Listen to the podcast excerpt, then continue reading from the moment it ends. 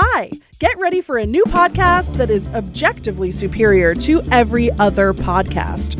It's called Text Me Back with Lindy West and Meagan Hatcher Mays from KUOW Seattle, part of the NPR network. A podcast where two best friends break down the news, pop culture, and our lives through our unhinged text threads. You are Lindy West, a writer of books, opinion, and television who lives in Seattle, and I've been in platonic true love with you since Y2K.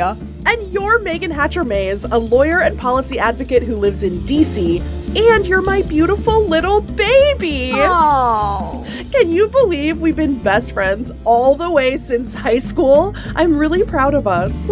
I am really proud of our new podcast. Finally, the whole world gets to find out about all the stuff we text each other every week.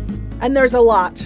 Yes, we will talk about politics. I would say the overwhelming majority of the members of Congress do not tweet themselves. Like they have staffers who do it. You take one look at Chuck Grassley's haunted Twitter account, you know this man is putting in the work himself. But we'll also catch up on our own personal tidings and everything else we're texting each other about, which honestly is usually weird animal stories and or anything ghostly or cursed. The subject line of this email from the failing New York Times, archaeologists found the remains of a suspected child revenant. Suspected. Suspected. They're they're still checking their sources. Suspected. they still need to confirm. Suspected.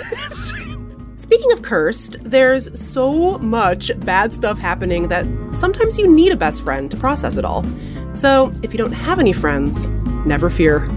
We'll be your friends. We're your friends now. Hope you like snakes. You can get new episodes of Text Me Back every Thursday starting November 9th, wherever you get your podcasts. I am begging you, help us monetize our best friendship.